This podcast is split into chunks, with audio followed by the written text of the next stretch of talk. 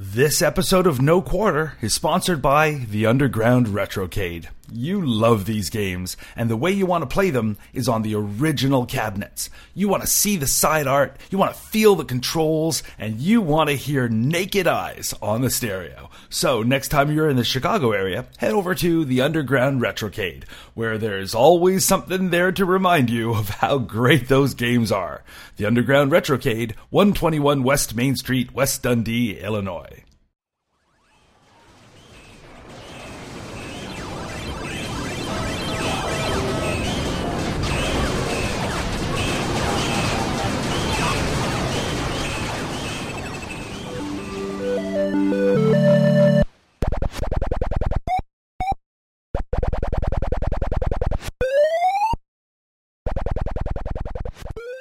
I'm Mike McGinnis, And I'm Carrington Vanston. and you're listening to No Quarter, the classic video arcade game podcast. That's kind of a mouthful. We need to cut that down a little bit. No, we don't. How are, how are you, Carrington? We need to cut down the number of co-hosts. Uh, okay. I've been meaning to talk to you about this. I thought I'd do it live now on air. oh, am I being fired? Uh, oh no, I'm self-firing. I'm firing you. oh, I see. Because I was going to quit. So No, we're both going to quit. This the next real hour of silence was brought to you by the mutual quitting of Mike and Carrington. real quiet around here. So what's new, Boogaloo? Not much. Not a whole lot. Um, you know, A whole little. a whole little. I think is a good word or two for it. I don't like whole nother. Oh God, I hate that. I hate that. Yeah. Hate that. Hate that. I, I I excommunicate friends who use that word. You ban them.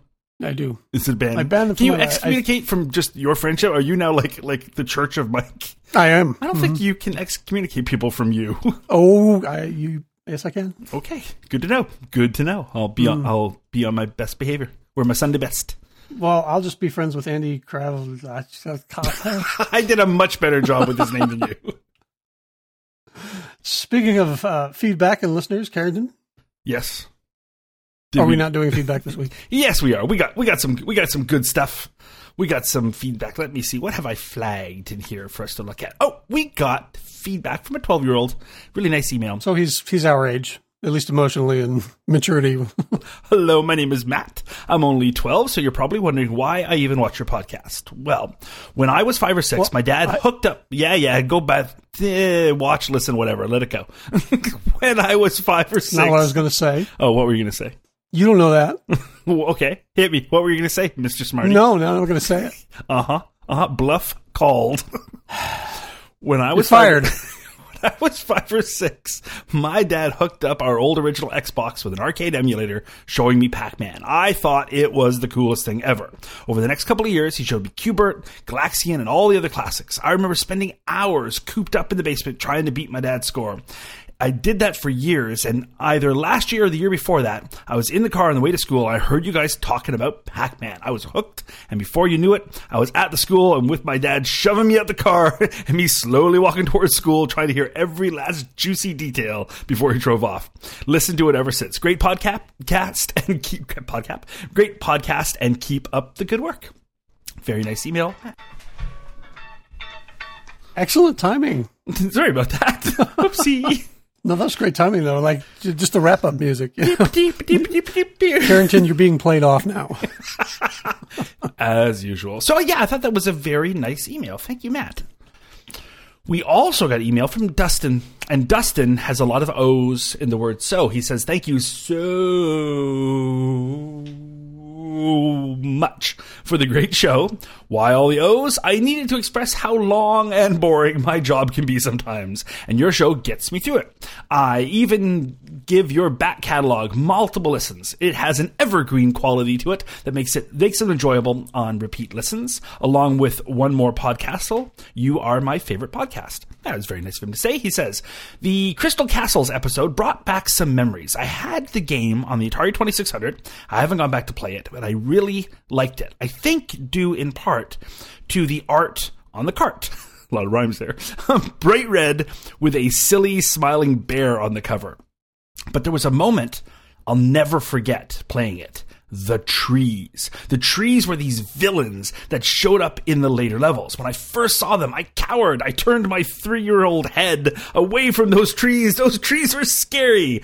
Looking back at old screenshots, they are far from terrifying to my grown up yet still stupid brain, but that's the power of video games. When you immerse yourself in a game, things can transform from mere pixels to the stuff of nightmares. Even now, games like Fallout 3 can still terrify me. Sure, they might have just been pictures on the TV, but they were out to get me, and in the panic of trying to escape these evil trees as a mere child is what has hooked me into gaming 27 years strong. Keep up the great work. What a nice email. Well done. Well done, Dustin. Well written, I think. Dustin's scared of trees is the lesson we're going to take away from that. Wade is our next email. Wade writes in to, with, uh, to tell us about an alternative uh, game to Fast Freddy slash Flyboy. Remember we played that game, Mike? Remember how we did not like that game, Mike? I don't really remember much beyond about last week's game. so- Well, you're lucky. You're lucky. Well, last week's game, I wish I didn't remember, but you're lucky to have purged Fast Freddy, which at the time I thought was about as bad as they would get. I didn't realize what we would be doing last week. Anyway, he writes You fool. in- Wade writes in, Hi guys, thanks for your podcast. I enjoy listening. After listening to your somewhat recent review of Fast Freddy slash Flyboy, I went home and played on my home main cabinet. I agree with all your comments. Not a great arcade game. Difficult mechanics, sound is awful, etc. However, Toward the end of the podcast, I was reminded of a vastly better arcade game with a somewhat similar style. It hit me when you mentioned that Flyboy is rare in the fact that it scrolls from right to left rather than left to right. Have you ever played Sky Kid and or Sky Kid Deluxe? Namco 1985. Very fun arcade game that I discovered via main. And he gave us a link, which we will pass through to the show notes. Uh, he goes on to say, scrolls right to left and features a similar type of flying mechanic while avoiding enemies and picking up bonuses, bombs. The similarities perhaps end there since Sky Kid is vastly better in gameplay, sound, music, ability to avoid instant death, end goals, plausible rules, etc., etc. I'm sure you have a backlog of arcade games to review, but I thought I'd throw you this one as an alternative to the poorly received Fast Freddy. Thanks, Wade. I thought that was an excellent, excellent uh, uh, suggestion. I don't recall ever actually playing Sky Kid, but when I looked at the screenshots and a video sample, it was really familiar. So I just sort of didn't know it by name, but I'm pretty sure I've actually played and actually enjoy the game. What about you, Mike? Does Sky Kid ring a bell? It does not. This I, I watched the video. This is not a game I've ever played, and so I've added it to our list. Yeah, I think it looks really good. I think it looks like a really good suggestion. And now, having watched the video, we'll go in a little less blind. Be like, okay, this one might actually be kind of good, even though we haven't heard of it. Though I'm the name didn't ring a bell, but I'm sure I've played it somewhere. So, uh, so we will see. So anyway, those those were the bits of email that I had flagged with little green flags to to read on air. What have you got, Mike? What have you got to compare to the emails I have selected? We didn't have much feedback on Facebook about last week's game. Because last week's game was terrible. You're wrong as usual. Uh, Sarah Sarah Zephyr, I'm, I'm sorry, Sarah, uh, said that uh, in in the games based on the Legend of Monkey King category, I'm more fond of Cloud Master uh, a, Tai- a Taito arcade horizontal shoot 'em up that was ported to the Sega Master System. Good Cool. to know, and uh, maybe we can cleanse our, our brain palette from last week, um, last week's game by playing this one. Oh, because man, I I Mighty Monkey was just awful, awful. No, no, you're wrong. Did I mention awful? You're wrong. I'll mention it again. Awful. It's not going to stop you from being wrong. Few things will. We have uh, remarkably little feedback this week on Facebook, which I don't know, maybe that's a good thing. You know why we have remarkably little feedback on Facebook? Why is that, Karen? Mighty Monkey. It's awful. Nobody wants to talk about it. So is Mighty Mucky going to become your elevator action? Is that what's going to happen here? No, because elevator action is awesome, and we should talk about it again. you're so wrong about that game. I don't understand how you're wired. I'm wired to like good games. You are not. Uh, when they when they assembled you, they missed some bits. I think elevator action is so good. You're so wrong. Uh, we do have some news. One piece of really sad news is that uh, Geoff Edwards has passed away. Mm-hmm. Those of you who listen to the show will will most definitely know him as as the longest running host of Starcade, and we in fact did a show about that just a couple of months ago. He was 83 years old. Uh, died March 5th, 2014, in Santa Monica from, well, it doesn't matter why he died. He's not with us anymore. And um, that's, see, and, and I have this weird thing about celebrities and people that I like who die because it's sad that they're dead, but that gives me an excuse to go back and revisit their back catalog of stuff. So I can go rewatch Starcade now. And when my wife says, Haven't you seen all these like 30 times? I can say, Yes, but Geoff died and I have to watch them again. There you go. Yes. Yes. Geoff Edwards was on was awesome. One of my favorite game show hosts was on tons of different shows. He's just sort of he's one of the, the sort of the go to images I have if you think game show host with the big long microphones and stuff, and just seemed like a good guy. Uh, it's interesting though that before he was a game show host, he was a, a serious news reporter, and in fact, he was present in the basement of the Dallas Police Department the day that Jack Ruby shot John F. Kennedy assassin Lee Harvey Oswald on November 24th, 1963. Well, that's a bit of trivia. Yeah, and he was one of the eyewitnesses uh, interviewed by NBC television correspondent Tom Pettit on the scene. So I bet if you go back and watch footage of that day, you'll see him in a different role. Wow, very cool. Yeah, with this one, if you crash, you're out of luck. But oh, and you won uh, so much more, and you're such a good player. Nice to have had you here on Starcade. A lot of friends coming to congratulate you. this is Geoff Edwards on Starcade. See you in the next show. Until then, hope all your troubles get zapped. Bye bye. In brighter news, I guess, uh, a few months ago, we'd mentioned that the city of Glendale, California, was auctioning off a bunch of uh, arcade cabinets. Mm-hmm. That has happened. Uh, there's an did, article. Did you get one? no, I, I wasn't allowed to go. My wife caught wind of it and, and made sure that I wasn't. A preemptive no. That's right. Um, there's a there's an article about it on ArcadeHeroes.com. I guess one of the one of their reporters or their intrepid reporters went down and took in all the action, and he's got a nice nice little write up about it. Cool. We will link to that in the show notes. Um, also on Arcade Heroes, there's a nice little article about uh, the 16-bit bar, which I guess is kind of like the one-up and you know the, the trendy barcade thing. That's too many uh, bits. It is, yep. But uh, they're they're it looks like they're an Ohio-based uh, outfit, and they're expanding into Cleveland and, and, possibly Cincinnati as well. So if you live in that area, look for that. Too many bits. Eight is enough.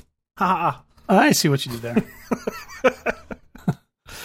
uh, and I think that kind of wraps up all the talk. Carrington, did you well, anything you want to add? I got one other thing, and it's something oh, um, right. I found through Reddit, and but it's actually a series of images and comments over on um, Imgur, which is sort of the Reddit image host site. This fellow built his first MAME cabinet, and and I'm going to link to this because there's 40 or 50 photos with comments throughout the stages of him building this MAME cabinet.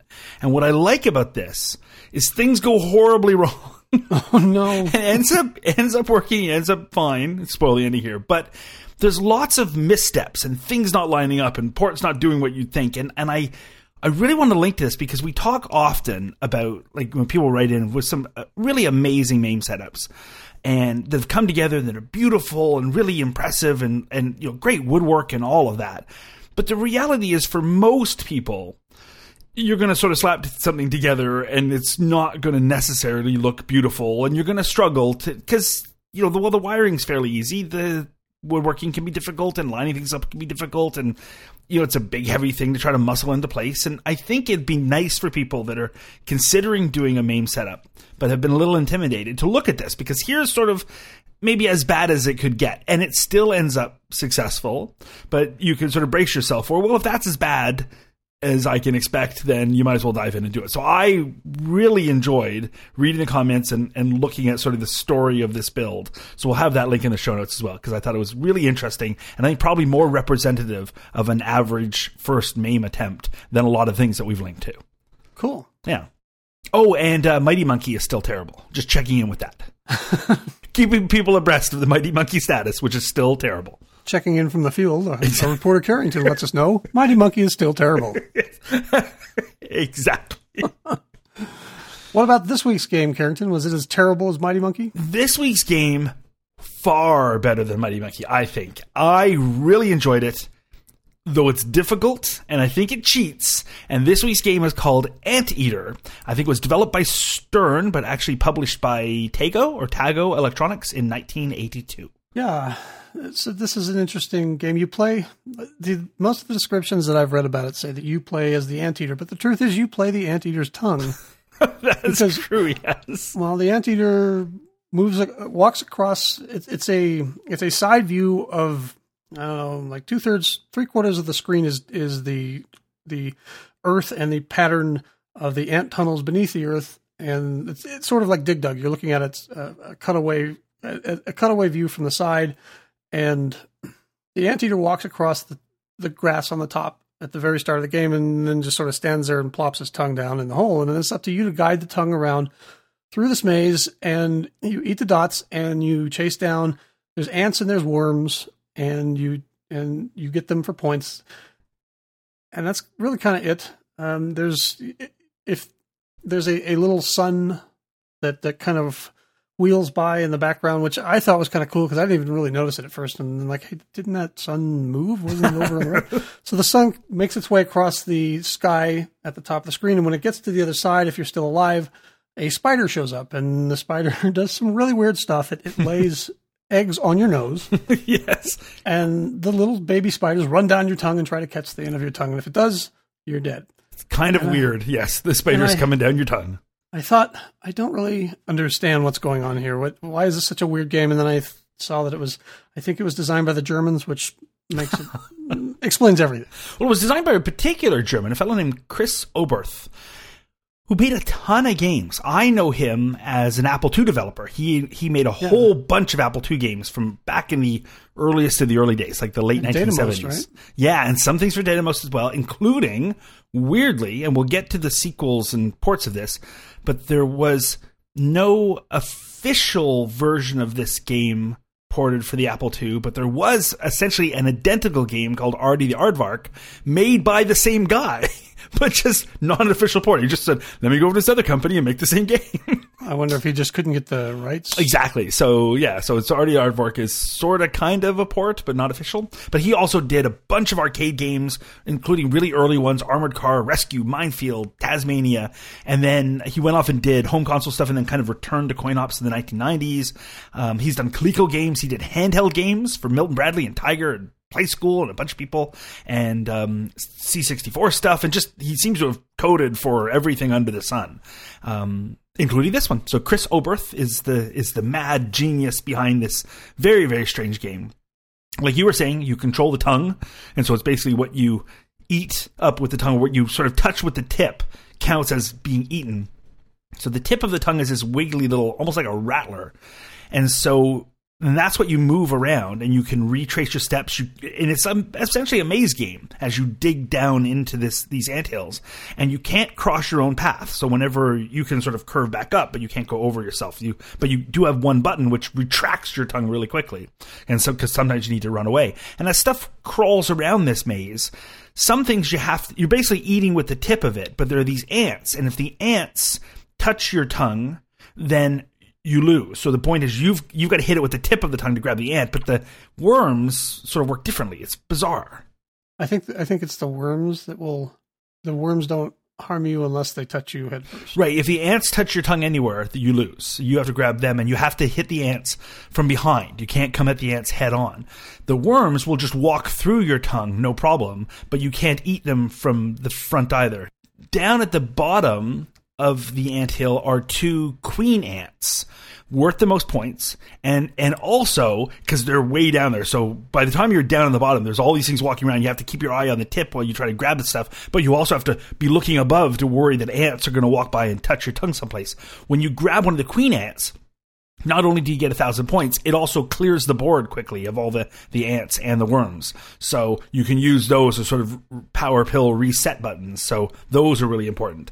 And weirdly, the dots, which I think of as just dots that you're eating throughout, and the whole point is you clear all, all the dots and you get to go on to the next ant hill. The dots are actually supposed to be ant larvae. So you're actually eating all their babies.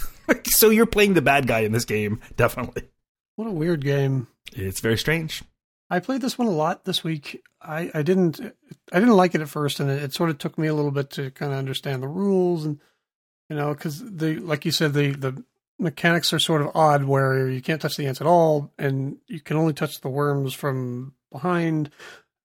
As long as you don't touch them head on, then they just kind of go through you, and and so I'm playing this and trying to remember all these rules, and and that was sort of irritating at first, but once I played it and kind of got that down, I actually started to enjoy it a little bit. Like the story and, and kind of what's going on there is just sort of a weird thing anyway. But yeah, I, I kind of like the game. Mm-hmm. I, I was I do prefer a game with a bit more narrative to it. Last week we were talking about some fellow who was like, "Narrative is the worst thing ever to happen in games." Blah blah. But I and, and, I think it got me thinking along those lines. And I think one of the things that's missing here is a like a slight element of narrative. Like it should be you're trying to do something more than just eat all the dots. And I know Pac-Man doesn't really have a narrative, but at least it's got those intercut interstitial scenes where you're chasing things, adds a little more character. So there's not quite, a, I think, enough character here. But I did like the game and I like the mechanics. Um, I found it though, uh, it gets your heart going when you're trying to finish the maze, run around, grab all the the dots or the ant babies as quickly as you can, and at the same time be aware of the whole maze at once, not just where the tip of your tongue is, because you have to worry that ants are going to walk across and touch you and at some point you might have to like either race up and try to get them from another direction or retract your tongue really quickly to get out of their way. And so i found trying to keep my eye at once on the entire maze was very difficult. I think that's what i liked about this game um, and the i'm not i'm not a really big maze game kind of fan. If i'm going to do that i'm just going to play one of the classics like ms. Pac-man or something like that usually but if it's done well like this, where I feel like you, uh, it's get it gets your adrenaline going.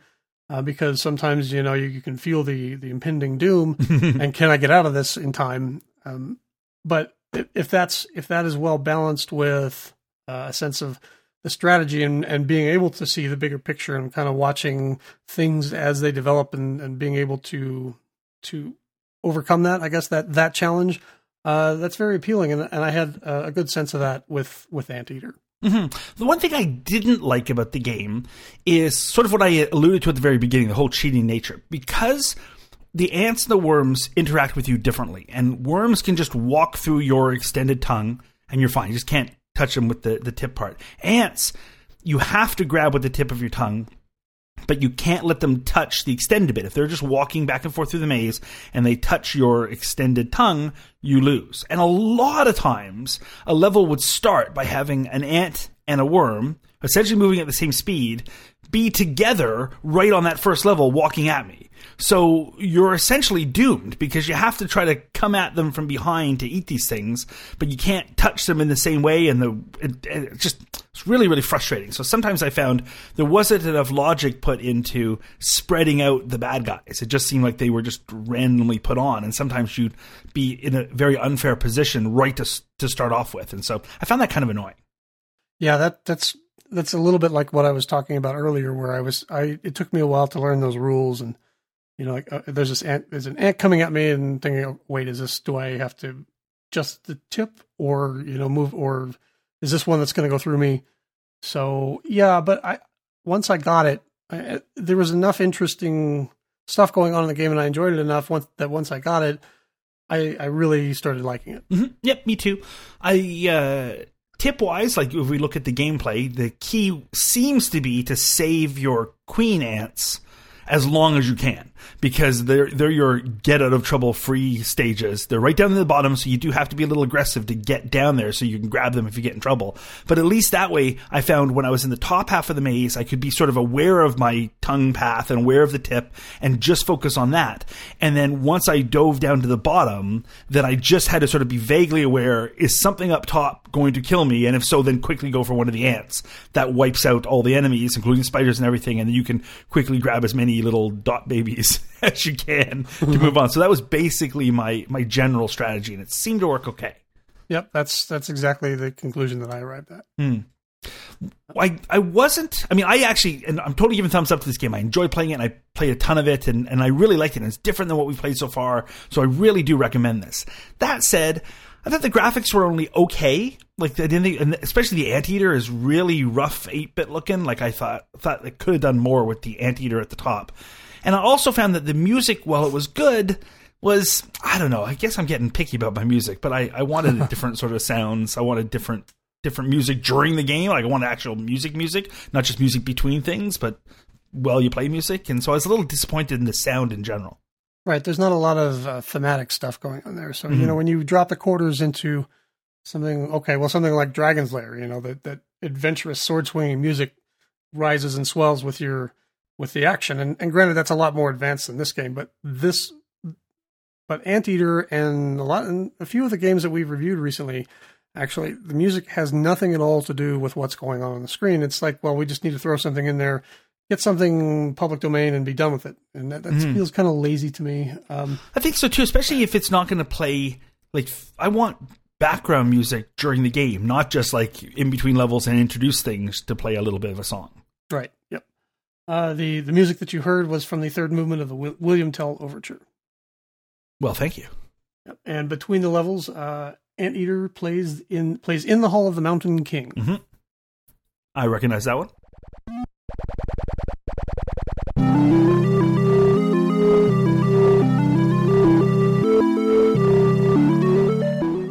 Anteater features a Z80 at 3.072 megahertz. A sound CPU is also a Z80 at 1.78975 megahertz, and two AY8910s at 1. Uh, 1.78975 megahertz. The screen is a uh, the screen is 224 by 256 raster screen with a 99 color palette, just like last week's game. Only uh, this week they got the palette right. I think the colors looked a lot like you said. The mm-hmm. graphics weren't great; they're kind of rough, but they did look a lot better than my. Yep, and the, and the, all the colors seemed appropriate, and yeah, absolutely. I think the good use of color. Yep, uh, alternating two player, a four way joystick, and one button. Mm-hmm. And the button, like we said, is basically to retract your tongue. It's not like a jump or an attack button. It's a it's a runaway defensive button. And what kind of cabinet was that button on, Carrington? It was an ugly, cheap cabinet, to be honest. Um, the the manufacturer Tago, Tago, I'm still not sure how to pronounce it. Basically, put these out in super generic cabinets because the real push was they sold this as a conversion kit, and the vast, vast majority of these were sold as kits. It was part of their um, plan a kit. Oh, sorry, the, it was a convert convert to profit series. So it's a series called Convert to Profit. And in that series, they had these systems called Plan a Kit. And Plan a Kit would come in two types, both of which were essentially the guts of a game, a new game to replace a game you already had. So the vast majority of cabinets out there are just are just those. Um, there were, it seems, a very few number of dedicated off the line as anteater machines but as far as I can tell, that number is so low, it was actually just the ones that were put together to show at trade shows and things. And they show up and say, here's the anteater. But they're particularly rare. All everything out there that I've been able to find in the real wild that has sold or traded hands in the last long number of years have been conversion kits. So there'd be that like you'd get a generic Stern sort of cabinet and you throw this in. That said, the uh, plan a kit packages did come with like all the bits to make your cabinet relatively dedicated. So it would come with the a new board, obviously to put inside. It would come with the harness of wires to to connect up this board to an existing um, uh, existing uh, control panel, and then it would they would give you a marquee, which which it seems Tago Tago called it a viewplex. So it's the viewplex header, which everybody else calls the marquee. So it came with a very, very plain, generic, like blue, just has the words anteater and a little anteater on the sides. Really not a lot went into that art. And that's sort of all you got. You could buy a Plan A kit with these two different options. The the, the normal Plan A kit, you, they would it's it's a weird way it would go. They would send you the board, the the um the viewplex, the wiring harness, a manual, and all and a manual for operating the game, and also a manual for installing the conversion. And then once you receive that, you'd also receive a prepaid box to send to them your control panel from your existing machine. So you'd get some of it, then you would send them, you would rip the control panel off your machine and send it back to Tago, who would then convert your control panel, put different graphics on, and also move the buttons over, do whatever they need to turn it into what's proper for the game. And then they would send you back the control panel. So the whole process took a little while. And I think it's like sort of ridiculous. There was also like a sort of a rush kit, which in most flyers for these sorts of games in the Turner Profit series, they would call the Plan B kit. And the Plan B kit was the same thing, except you just stuck with your control panel. so it's like whatever, wire it up. If you've got extra buttons, it would just in the manual say just don't attach them to anything, and you just put a sticker on it saying just use button one or something. So relatively ugly, but the but it was a much faster turnaround because you would simply place your order, you'd get what you're going to get in a couple of days. You install it and you're done. So it was a quick, cheap turnaround. But that's the reason that the vast majority of anteater cabinets don't have an anteater control panel. They've got the control panel for whatever machine they used to be. Because usually this was done as a fast, cheap conversion and that's how like like I say 99% of them were were ever sold. I did find a couple that sold in auction, nothing recently. I found one that sold back in 2010 for uh, $225. It was sold at an auction in Phoenix. And that's the most I've seen any of these go for. so, um, wow. which is weird because you think like just the cabinet itself in working condition, if you don't like the game, should be worth more than that. But that's the most expensive one I've seen sell. Lots of people have the boards for sale, and that's usually just what has been held onto. So, not a particularly collectible or a particularly valuable cabinet.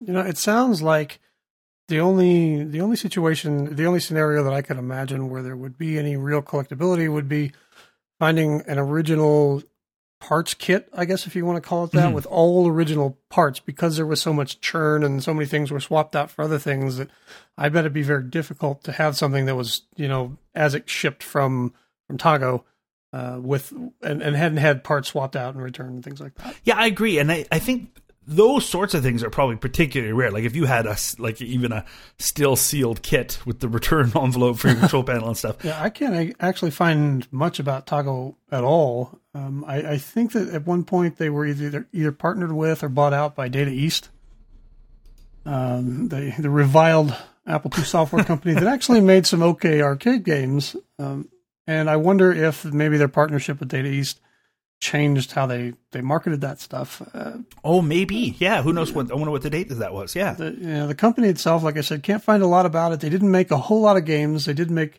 as you mentioned, uh, Calypso. They made one called Video Hustler, which was a, a, a video pool game, um, and something called Zor. And, oh, I don't know that one. Yeah, and that's about it. Nothing, nothing that I played or, or really remember. So uh, it doesn't look like they were around very long, and probably didn't have a lot of impact on the industry. Yeah, I think they were just around for like, you know, 80 to 83, 80 to 84, something like that, and then just went away. Went away with a crash. Yep. uh, the game was ported to the Atari 2600 by Mattel in 1983. I think but it, it was, was, never ported released. but never released. Yeah. Yes. So uh, I read about that. There's a great site called AtariProtos.com, and they've got a nice write up. I'll, I'll, throw a link in the show notes all about the Anteater uh, prototype. And so you can sort of look at it. They didn't seem to have a download for the ROM, though, unfortunately. Uh, as you mentioned, uh, Ardy the Aardvark was done by the original game's creator, Chris, Chris Oberth, and marketed through Datamost. And that game was also converted to Commodore 64 and the Atari 8 bit by somebody named Jay Ford.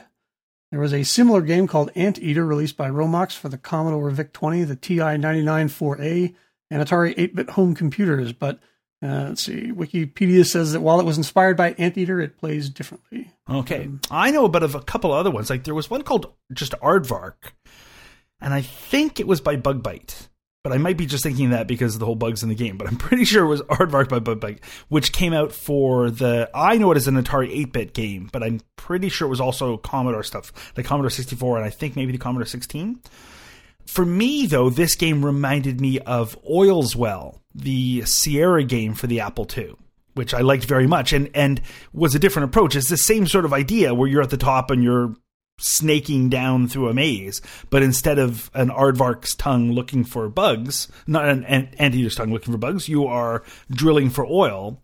And then similar to Oil's Well was a game called Diamond Mine, and I think it had a sequel it, later. In both of them were like mid '80s, and those were games more for the other side of the world. They came out for the BBC Micro, the Acorn, Electron, the Amstrad.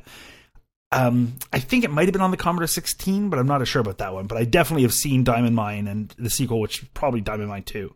Uh, but Oil's Well for me is the is the game that this reminded me of the most of all. Wikipedia tells us that uh, Blue Ribbon, uh, a company called Blue Ribbon, marketed both Diamond Mine and Diamond Mine 2, and they were the game looks like both of those games were available on the Acorn Electron, the Amstrad CPC, uh, the Atari 8-bit systems, uh, the Commodore 16, the Plus 4, the MSX, uh, the BBC Micro. So I didn't and, know about a couple of those, and they were uh, they were distributed on cassette. Woo! I like cassettes. I didn't. I didn't like the long wait to load games and then it wouldn't work. And then they desperately, oh god, I hope this didn't lose my data. Oh god, I hope this didn't lose my data. yes, wasn't a big fan of that aspect of the cassettes, but I was a big fan of the hey, you can't put um, copy protection on this. I was kind of a big fan of that element. Were you a, a big enough fan to beat me this week, Carrington? I don't. Maybe. I guess it. I don't know. we didn't. I posted a score on Twitter. You didn't rise to the bait to trash talk me. I think I did pretty good. Um, I had many, many games where I died on the first or second level because you would just get like a bad placement of yeah. worms or whatever, and just right away, I, I got to the point where I just would want to just reset the game. Like you'd see ten seconds in, oh, I'm about to lose, and if I was paying actual money, like putting a quarter in, got that would have been super frustrating because there's many times you'll start a game and just be in a position where you you are going to lose very quickly unless you do a crazy race down to grab one of the queens right away and reset the board. But now you're playing with one fewer queens, so that really bugged me. Um, but occasionally I would get into the you know third hill, the fourth hill, and, and you know get on in there. Uh, the high score I got for the week was twenty three thousand four hundred and eighty, which I think was a fourth hill score. So what about you, Mike? How'd you do? I beat you handily, sir. Uh, I got to the sixth hill, and I, I wrapped Shake up. uh, my fists at you. I know. Shake your tiny fists. I scored 38,000, uh, 30,220 points. Oh man, Yeah. that's too many points. Like you, Carrington, I got I got very frustrated on the first couple of levels where it was easy to die um, quickly. And I don't mean I don't mean quickly as in um, I start to play and then I'm immediately dead, but it didn't take me long to get myself into a situation where I could see my doom approaching and couldn't get out of it.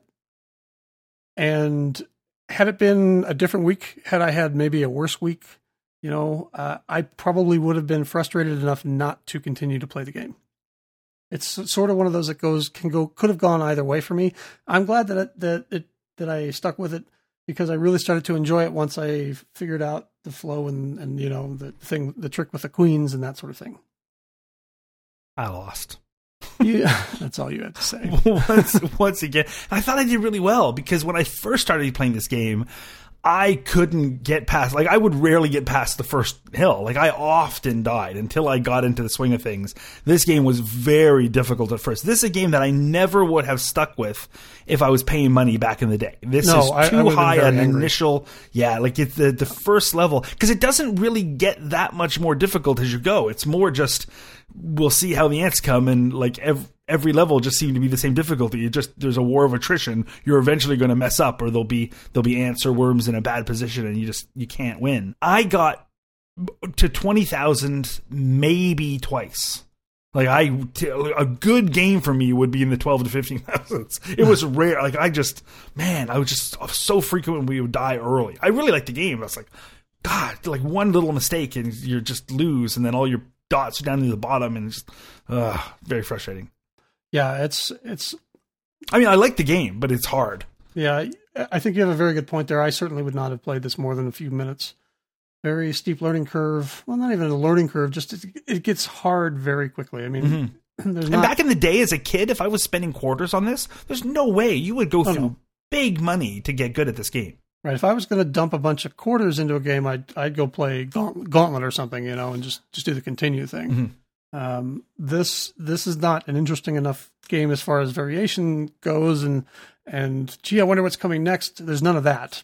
But you know what? This kind a game like this that would be too expensive to play with quarters is perfect if you go to a place like the Underground Retrocade.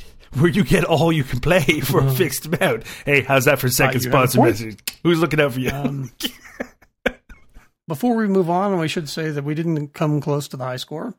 We didn't. Well, that's a surprise to nobody. Uh, Freddie Moorish, wow, what an English name, uh, holds the record for this game with 219,320 points, set on October 9th, 1983. That's too high. I don't like it. Well, maybe you'll have a better time next week, Carrington. Nope. You don't think so? of course I will. I always have a good time. well, we're going to play Mighty Monkey again. How's that? I lose. Boo. Because you're not even going to drop a quarter. nope. No, I'm not. So instead of torturing me with more Mighty Monkey, um, what do you have that will compete to our anteater shenanigans? I have this.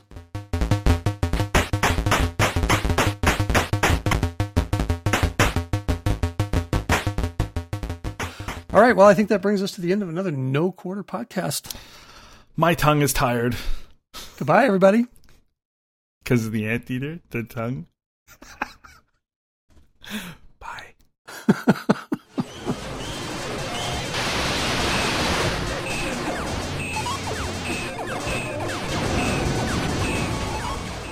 You've been listening to No Quarter, the classic arcade podcast. Feedback can be sent by email to no quarter at monsterfeet.com, or you can find us on Facebook as No Quarter Podcast, and on Twitter we are at No Quarter Show. All of those links, plus the show notes, are available at monsterfeet.com, and like all Monster Feet podcasts, the original material in this episode has been released to the public domain.